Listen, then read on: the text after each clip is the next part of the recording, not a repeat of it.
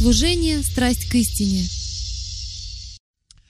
Итак, мы продолжаем раскрывать глубину еврейского алфавита. И сегодня мы перейдем к букве Хей. Скажите Хей. Прозвучало так, будто вы в депрессии. Скажите все вместе Хей. Вот так-то лучше, отлично. Это же Шаббат. Хорошо. Сначала мы вернемся назад и рассмотрим весь еврейский алфавит целиком. Мы знаем, что в нем 22 буквы, что соотносится с частицами вашего ДНК. Количество частиц вашего ДНК в точности равно количеству букв еврейского алфавита. Итак, мы познаем, что каждая отдельная буква в его языке не только имеет свое значение, но также обладает пророческим значением, имея число, прикрепленное к этой букве, и представляет собой изображение. Это изначальная пиктография, которую называют палеоеврейским письмом. Итак, по мере изучения еврейского алфавита, то, что мы узнаем, будет являться нашим духовным путешествием. Мы не учим язык, как если бы вы учили французский, или испанский, или английский, или любой другой язык, только ради изучения языка. Когда говорит Яхве, то все, что он говорит, обладает невероятной знаковостью и смыслом. Вы согласны? Собственно говоря, вся Вселенная была сотворена не на испанском языке и не на английском, но на его языке, который мы называем еврейским. Поэтому нас не должно удивлять, что когда мы сталкиваемся с этими буквами, то они потрясают нас своей глубиной. В общем-то, те из вас, кто уже был на моих занятиях еврейского языка и был здесь в течение прошлых нескольких недель, уже увидели, что здесь есть гораздо больше, чем кажется на первый взгляд. И сегодня, я уверен, нам едва ли удастся полностью охватить одну единственную букву в течение следующего получаса или чуть больше. Итак, давайте начнем с краткого повторения. Сначала идет Алеф. Это самая первая буква еврейского алфавита. Справа вы видите древний палеоеврейский, где все изображалось так, как оно выглядело изначально. Здесь изображена голова вала. И слева вы видите современный квадратный шрифт. Это буква Алеф. Алеф означает «сила» или «крепость», или «лидер», или «сила лидера». Вот что, по сути, означает буква Алеф. У каждой буквы есть значение. Следующая буква, которую мы рассматривали, это бет. Справа современный шрифт, и слева древняя пиктография, изображенная в виде дома или внутренности дома. Вот почему бет означает «дом» или «шатер» в те времена. Или кущу, суку. Мы как раз приближаемся к празднику кущи. Это время, когда был рожден Йешуа, когда он поселился и жил среди людей. И можно сказать, что именно эта буква наиболее всего соотносится с праздником кущи, так как она означает шатер или сукку. Она означает план помещения, внутри которого может обитать вся семья. Все, что связано с домом, семьей, земельным участком, можно обобщить словом «шатер», окей? Вот это первые две буквы алфавита, поставленные вместе.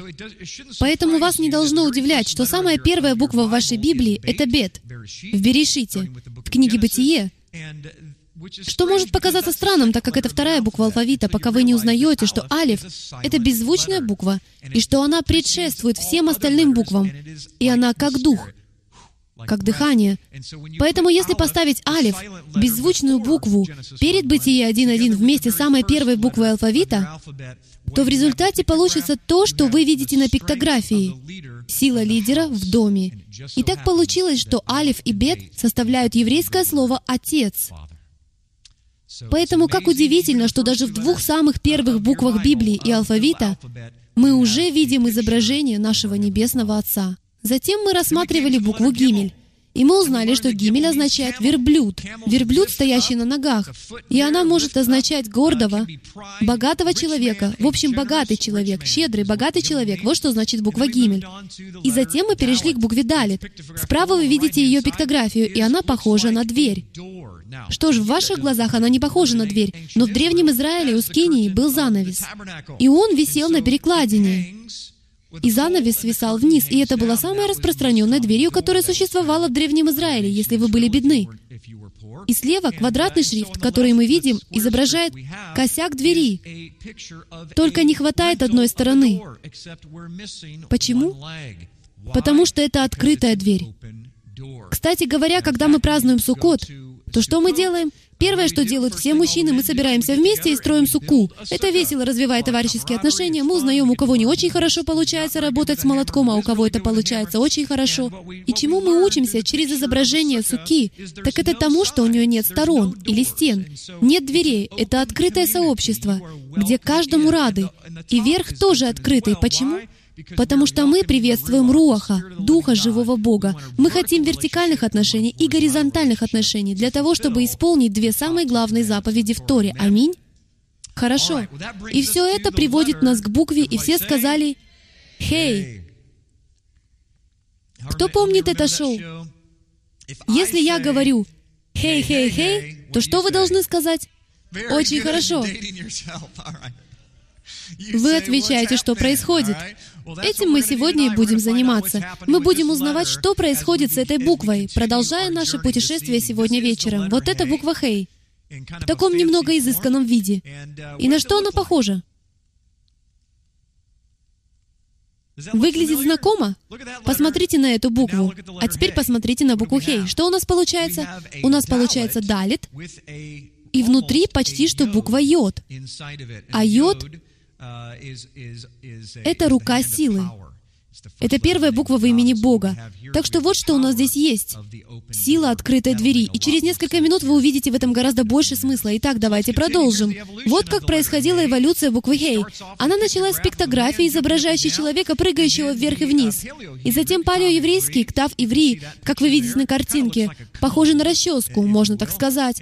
Затем идет ктав Ашурит, классический еврейский, который был во времена Йешуа. Это то, что наверняка видел он. Так же, как, возможно, и более старый шрифт, который находили в свитках.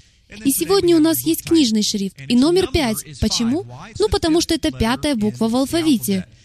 И все числа также имеют духовное значение, как вы уже знаете. Древняя палеопиктография. Мы видим человека, прыгающего вверх-вниз, и это означает в основном «вот, смотри» или «откровение». Вот что означает пятая буква алфавита. Это откровение. Что-то узреть. Узреть что-то новое. Ты приобрел новое понимание. Бог открыл тебе что-то. И ты теперь прыгаешь вверх-вниз. Что происходит? На кого похож этот парень в наши дни? В служении и поклонении он человек с поднятыми руками, и он прославляет Отца. Почему? Потому что он дал ему откровение, за которое он заслуживает славы. Хей имеет несколько отображений. Она отображает дыхание всемогущего, божественное откровение и его свет. Это основное значение буквы «Хей» — дыхание Бога, божественное откровение и его свет. Почему? Потому что свет — это то, что приносит откровение. Он что-то являет. Свет упоминается 5 раз в первом дне творения. Представьте себе, что соответствует числу «Хей». Свет или «Ор» на иврите упоминается 5 раз в первом дне творения, что соответствует числу «Хей». Думаете, это совпадение? В этом есть связь. Все взаимосвязано. Если бы мы могли сложить вместе все совпадения, которые можно найти хотя бы в первой главе нашей Библии, то можно было бы написать еще 66 книг, только лишь связывая точки, которые мы даже не видим. Он очень большой Бог, и Он очень хорош во всем, что Он делает. Все, что Он делает, имеет свою причину — дыхание. Она составлена из буквы «Йод», внутри буквы «Далет», и произносится только дыханием. Итак, буква «Хей» удивительно, потому что это не горловой звук. Он произносится не губами, он произносится только дыханием. «Хей». Так что это очень сильно. Всякий раз, когда есть беззвучная буква или буква, произносимая только дыханием, то вы связываетесь с Руахом, с Духом, потому что Дух как ветер, как воздух. Он движется сквозь голосовые связки и создает звук. Мы имеем дело с Духом. Мы также углубимся в этот аспект в процессе дальнейшего изучения. Псалом 32, стих 6 говорит: «Словом Господа сотворены небеса, и духом уст Его все воинство их». Духом или дыханием уст Его было сотворено все воинство их. Давайте продолжим. Колоссянам 1:16. «Ибо им создано все, что на небесах и что на земле, видимое и невидимое». Это значит, что существуют невидимые вещи, которые Он сотворил. Престолы ли, господства ли, начальства ли, власти ли. Позвольте мне добавить тьмы века сего. Все им и для Него создано. И, конечно же, в контексте здесь говорится об Иешуа. И поэтому, когда мы соединяем Ветхий Завет, это мы называем его Ветхим, а так это еврейские писания, и Брит Хадаша, Новый Завет, то что мы видим, это что буква «Хей» с 5 упоминаниями о свете соединена в первом дне творения с Иешуа. Откуда мы это знаем? Что говорит Иешуа? Он говорит, «Я есмь свет». Он есть Ор. Он и есть эта пятерка. Он и есть эти пять светов в первый день творения. Пятая буква — это Хей. Опять является числом чего? Благодати. Кто бы мог подумать, что Иешуа может быть связан с благодатью? Кстати, что такое благодать? Давайте сразу обозначим разницу между благодатью и милостью, потому что люди часто путают эти два понятия. Благодать — это незаслуженная благосклонность.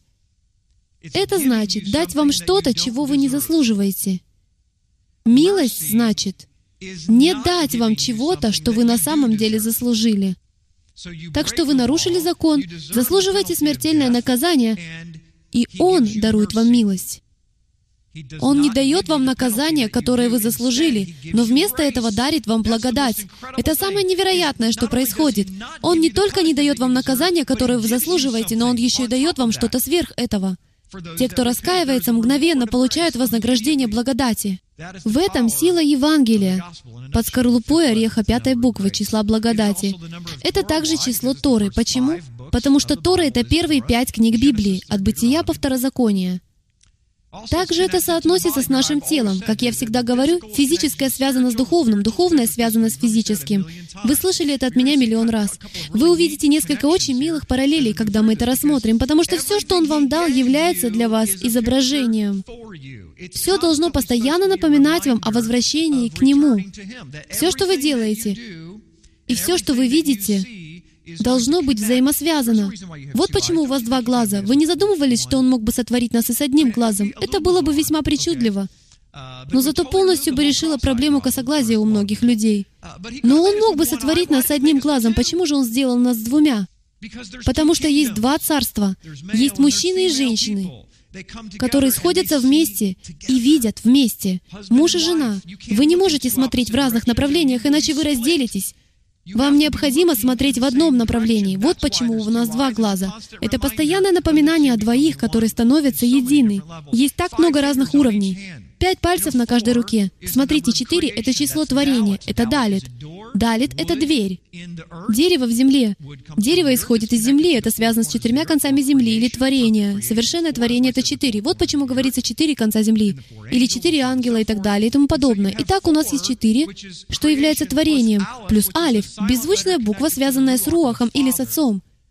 И это приводит нас к букве Хей. Далет плюс алеф дает откровение. Число 4, творение, плюс отец, равно откровение. И мы знаем, что то, что в результате нам открыто, это сын. Итак, далет, что значит дверь, плюс лидер, равняется откровению. Лидер, открывающий дверь, к откровению. И это связано с 5 пальцами. Теперь поднимите все руку вот так. Как вы берете вещи? 4 пальцами или 5? Я хочу, чтобы вы все сейчас посмотрели на свою руку, потому что это очень интересно. Вы будете в восторге. Моя жена говорит, что я прихожу в восторг, даже когда еду за рулем по улице. Но я прихожу в восторг, когда смотрю на свои 5 пальцев и думаю, подождите, ведь существует миллионы способов, как Он мог бы сделать руку. Почему Он сотворил 4 пальца в один ряд, а 5-й отдельно, чуть в стороне? Потому что, если вы заметили, если загнуть большой палец, то будет очень трудно что-нибудь взять. Вы практически ничего не сможете делать только 4 пальцами. Я даже считаю так, что если бы у вас было 10 пальцев в один ряд, то это не принесло бы вам пользы. И даже если бы у вас было 100 пальцев. У вас должен быть отдельный палец. И это вот этот 5.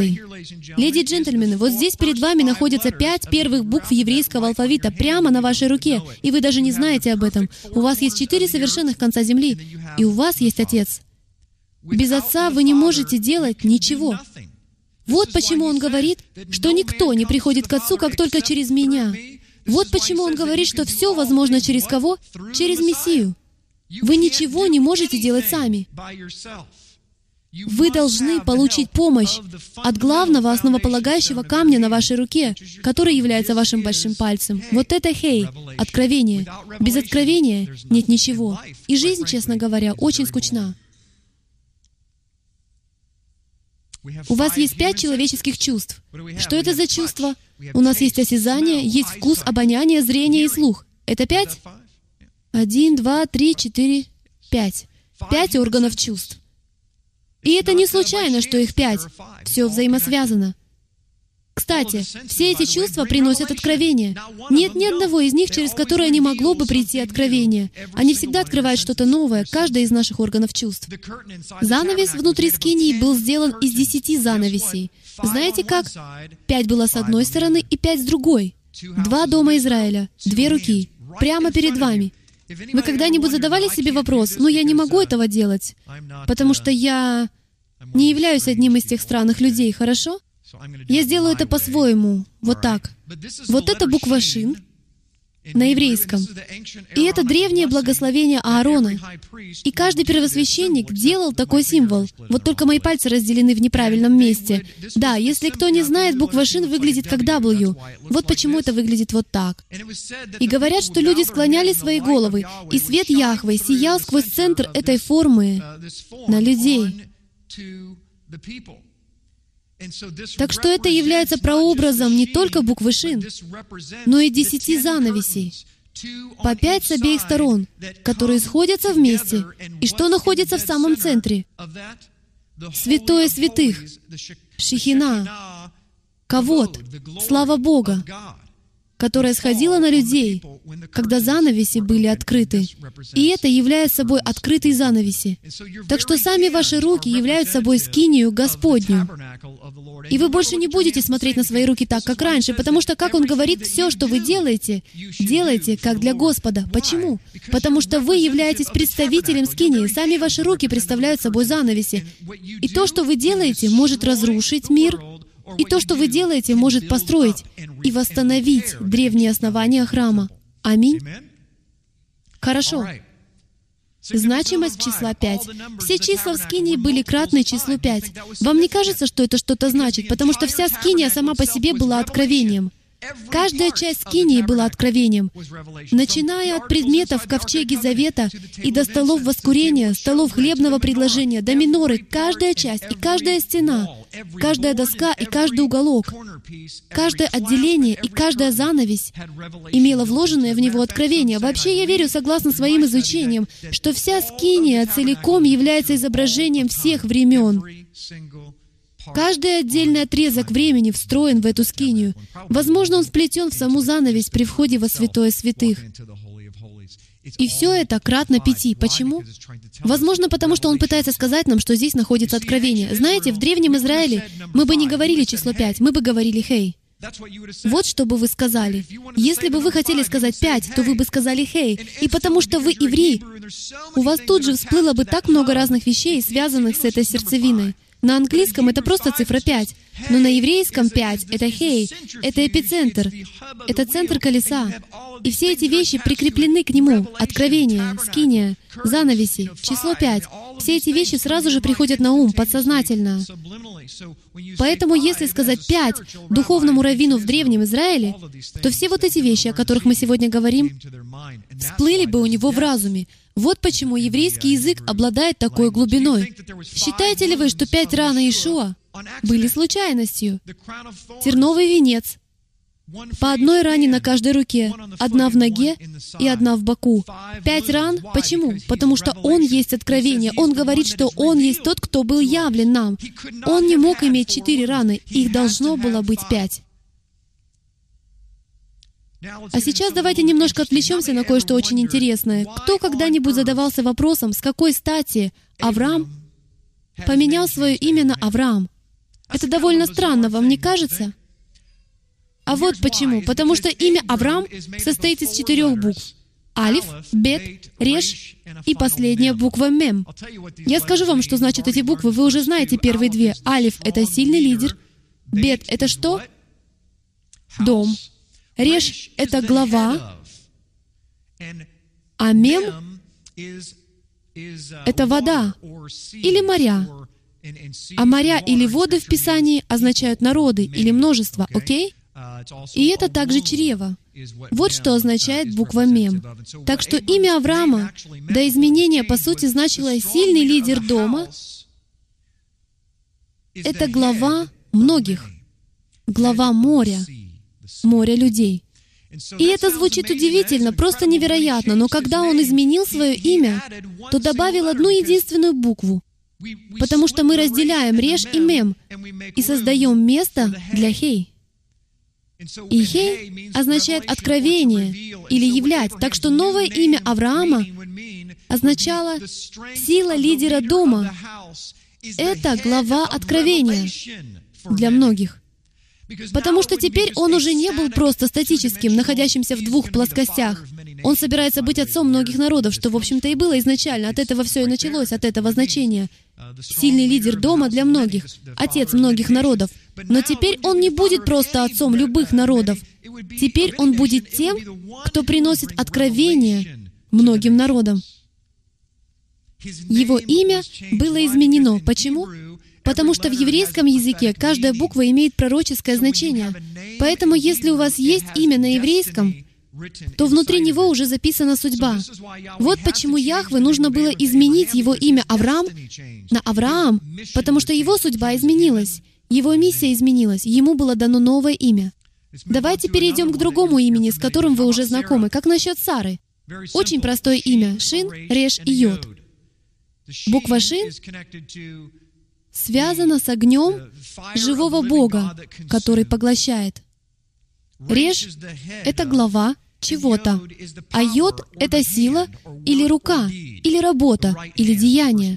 Правая рука — первая буква в имени Яхве. Сила правой руки, действие или работа. Поэтому имя Сары означало «поглотить главу с помощью руки» или «главу сильного». И что Сара делала ранее? Каким было пророчество о змее в Бытие после грехопадения? Что ты будешь жалить в пету, но оно будет поражать тебя в голову. Именно через семя женщины должна быть поражена голова врага или голова Хасатана. Так что имя Сары означало «поразить голову с помощью руки». Но это не имеет много смысла, потому что это означает взять силу в наши собственные руки. И это то, что сегодня делают многие из нас. У нас нет буквы «Хей» в нашей жизни, потому что мы действуем без откровения. Вы делаете вещи своими силами, вы руководствуетесь своим зрением, а не духовным видением. Вы не действуете по вере, а действуете по плоти. И таким было имя Сара. Вот почему его нужно было изменить, потому что было необходимо встроить в него откровение. Потому что теперь это огонь Божий, который поглощает главу через откровение. Видите, вы не можете победить врага своей плотью. Вы не можете победить врага своей рукой.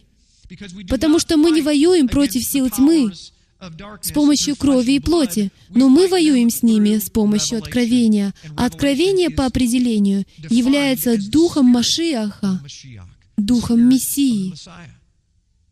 Народ, вы не можете воевать с врагом сами по себе. Вы должны воевать с ним через веру. А вера начинается с молитвы, потому что знаете ли вы, что ваши духовные дары прямо пропорционально связаны с вашей верой? У меня есть еще много чему научить о духовных дарах, но я пока даже не могу перейти к духовным дарам, потому что у нас еще нет веры, чтобы их понять или двигаться в них. Вот почему мы с молитвенной командой начинаем с молитвы за закрытыми дверями, потому что пока мы здесь, страсть к истине.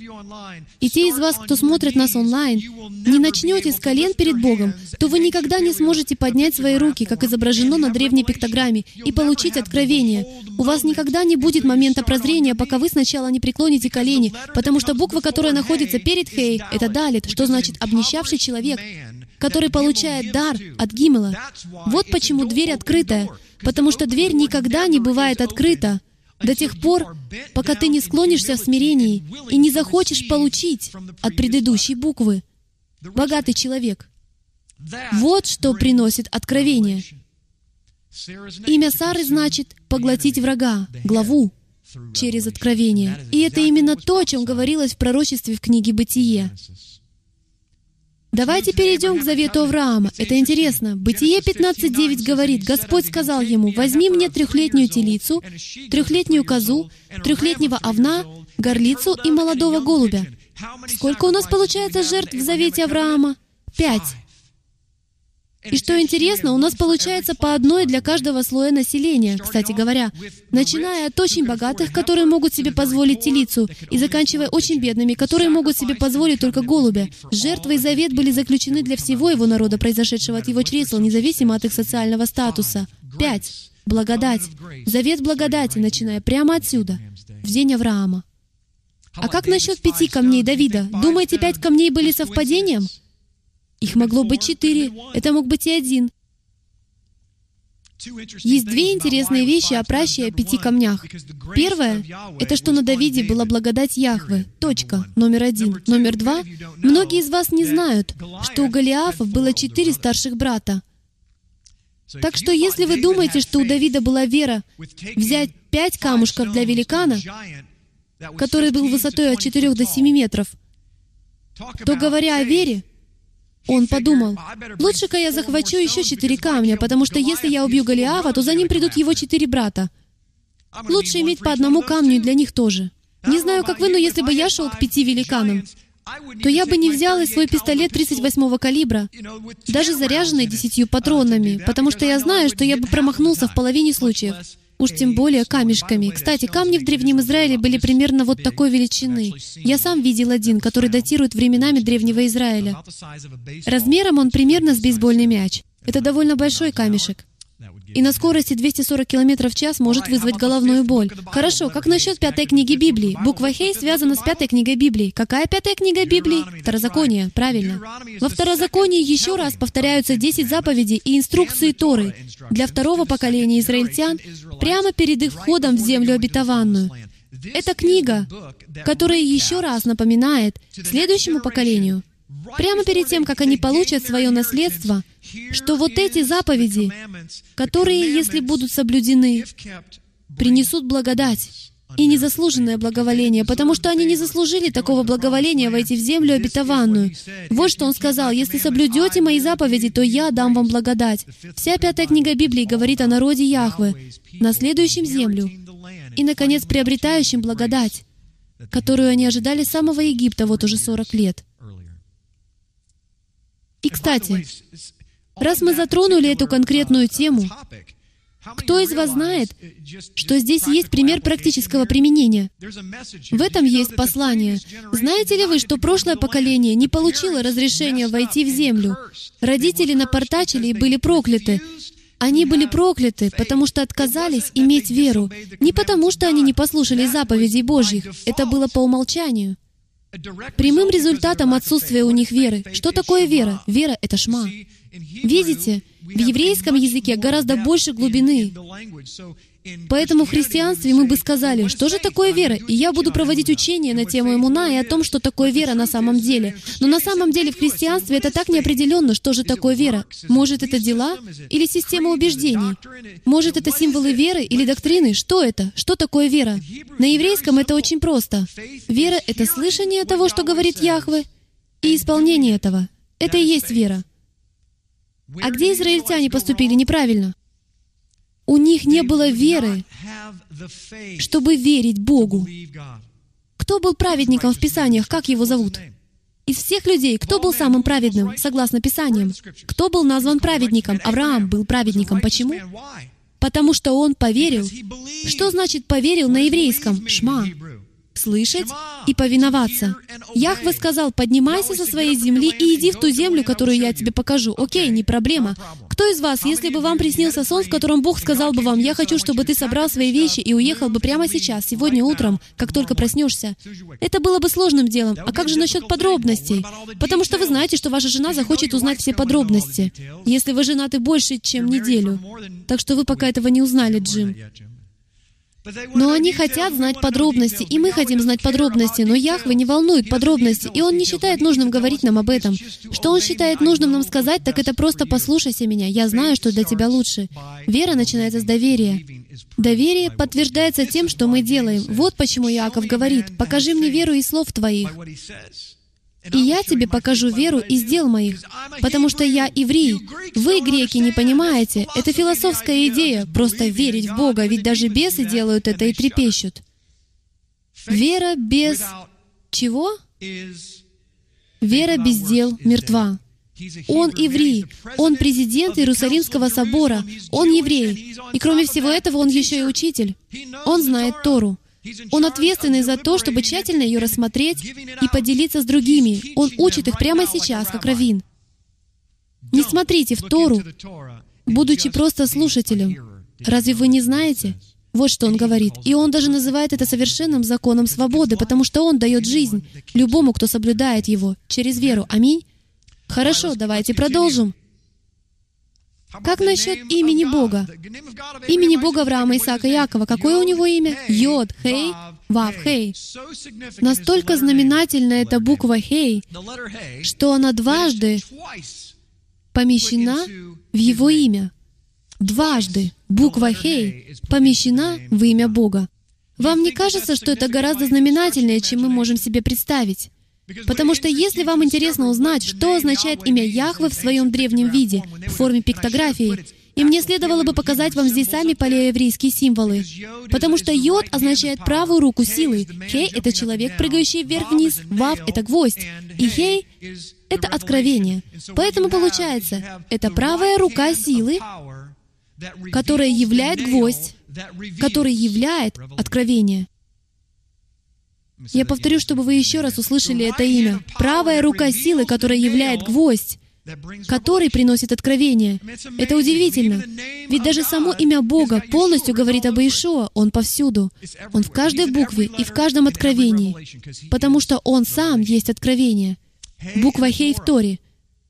Это так интересно. Притчи 29:18 говорит: «Без откровения свыше, там, где нет Хей, народ не обуздан». Также Библия говорит «гибнет», а соблюдающий закон блажен. И на еврейском там написано слово «Тора». Я готов поспорить, что 99% наших христианских братьев по всему миру смогут процитировать первую часть этого стиха.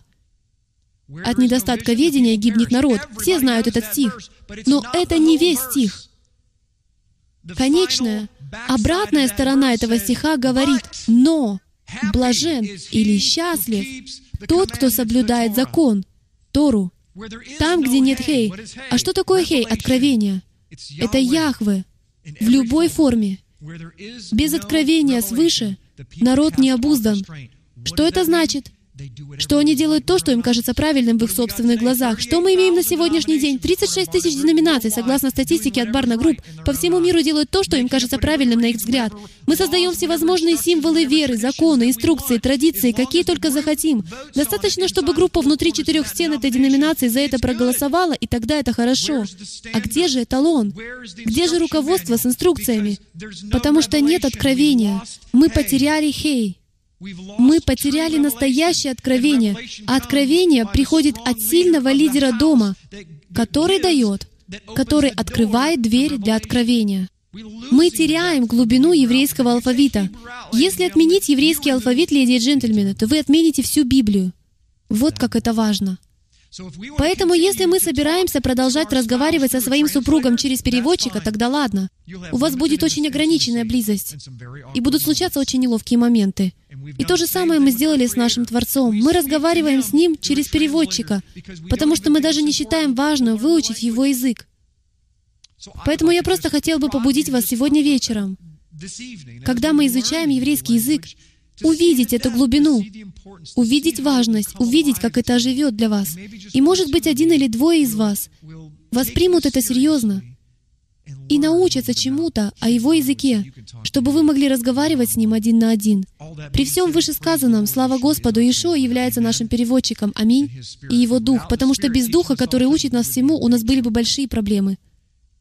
Давайте продолжим. 1 Коринфянам 1:7 говорит: «Так что вы не имеете недостатка ни в каком даровании, ожидая явления», в английском «откровения», Господа нашего Иисуса Христа, Йешуа ха-Машиаха.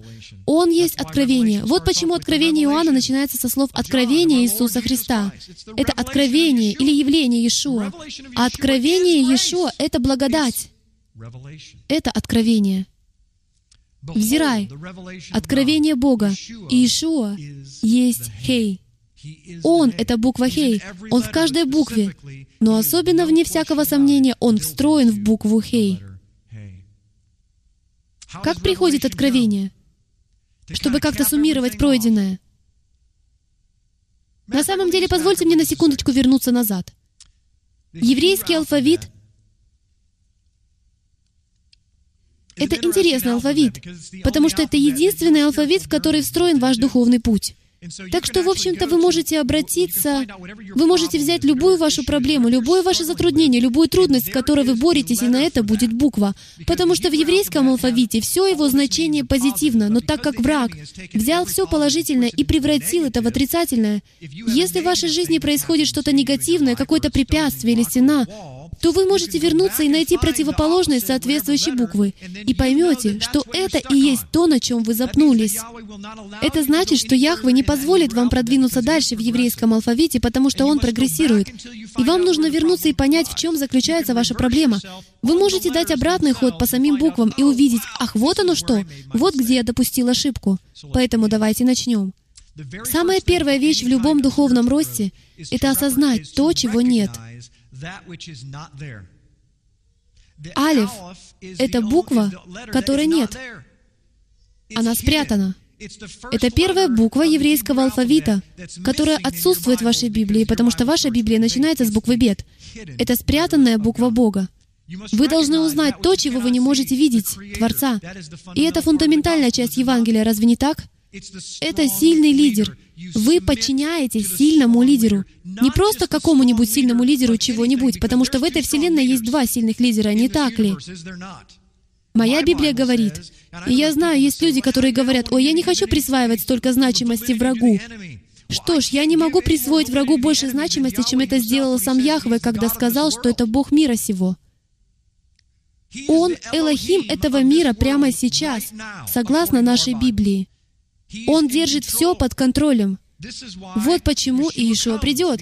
Потому что если бы он уже был здесь, то у врага не было бы никакого контроля, потому что он бы преклонился перед настоящим Элохимом.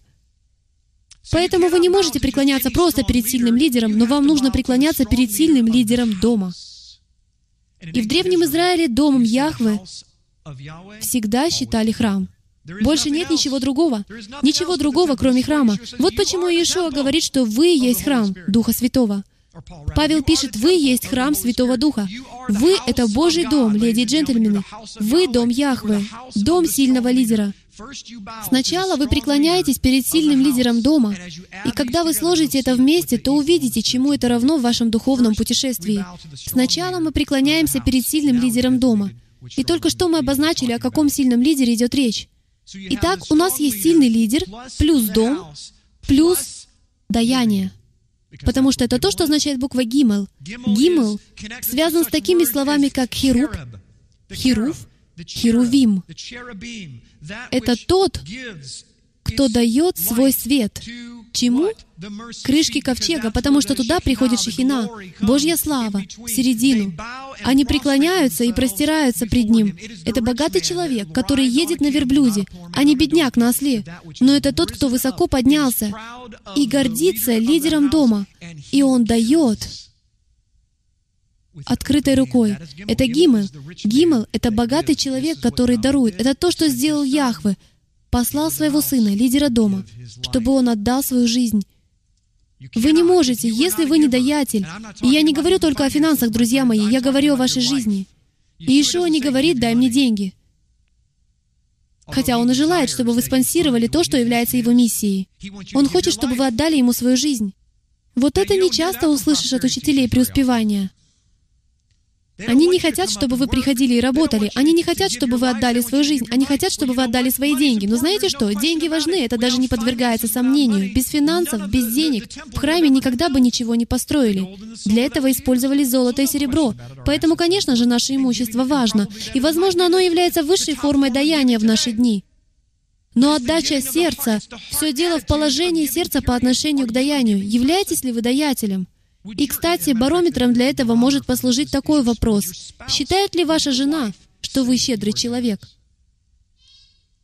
Ой, потому что они никогда не врут. Они всегда говорят правду. Отдаем ли мы? Потому что как только мы отдаем, когда вы отдаете открытой рукой, то угадайте, что находится под этим. Так совпало, что Далет — это обедневший человек, поднимающий руку вверх. Он наклонился. Вот почему Далет находится немного под наклоном. И так интересно, что у буквы «Далет» двойное значение. Это обнищавший человек, находящийся в нужде. Но это также и дверь, открытая дверь. Потому что нищий человек, в отличие от гордого богатого, чьи двери заперты, обнищавший бедный человек всегда держит свои двери открытыми. Он смиренный. Он хочет, чтобы люди вошли внутрь. И он желает принимать. И поэтому, когда богатый человек или щедрый человек дает обнищавшему человеку, то это открывает дверь. Итак, вот первые 5 букв нашего путешествия, а всего их 22. И это просто удивительно. И некоторые из вас уже застряли, потому что вы думаете, «Ах, я никогда не смогу получить откровение. Я никогда не читаю Писание так, чтобы оттуда вдруг выскакивали откровения». Если вы читаете Писание и не получаете внезапных откровений, и у вас нет молитвенной жизни, когда Отец вдруг открывает вам что-то необыкновенное, и если вы не получаете откровений, по крайней мере, на регулярной основе, то вы в буквальном смысле застряли на одной из этих 4 букв. Ни один человек не получает откровения, не возвратившись при этом назад. Сильный лидер дома, который щедро дарует бедному человеку, открывает двери, и это приносит откровение. Теперь давайте пойдем в обратном порядке. Откровение приходит путем открытия двери через даяние в дом сильного лидера. Что удивительно в еврейском алфавите, и те, кто были на моих занятиях, те знают, что мы можем двигаться как вперед, так и в обратном порядке, но духовный путь остается все тем же. Это невероятно. Невозможно убрать 2 буквы и поставить их в другое место, путь уже не сработает. А их 22. Статистическая вероятность, что такое произойдет, бесконечна. Гораздо меньше удивительно. Поэтому позвольте сказать это еще раз, и мы на сегодня закончим. Сильный лидер дома щедро дарует бедному человеку, что открывает дверь для откровения, как для вас, так и для него. Откровение начинается с того, что вы открываете свою руку и открываете свою дверь и приносите дар в дом сильного лидера. Вот что такое откровение. И знаете что? Немного возвращаясь, прямо сейчас Господь говорит мне что-то для некоторых из вас. Кто-то из вас застрял на доме. Потому что дом, бет, это 2 буква. Алеф первая, она едина, не может быть разделена. 1 нельзя разделить на 2. 2 можно поделить. И Писание говорит, что дом, разделившийся сам себе, не сможет устоять. Вот почему дом не мог быть 1 буквой и не мог быть 3 буквой. Это гарантированное доказательство тому, леди и джентльмены, что есть 1 муж и 1 жена. Потому что в пределах еврейского алфавита бет — это 2 буква, состоящая из 2. Это не полигамия, и не все эти сумасшедшие вещи, которые сейчас происходят, типа 1 мужчина и еще 1 мужчина. Адам и Стив. Нет, это Адам и Ева. Их 2. Но образ и слово, которое, как я верю, Яхве хочет подчеркнуть для кого-то из вас, заключается в том, что некоторые из вас застряли в вашем доме, который разделен, что значит, что вы не сможете давать.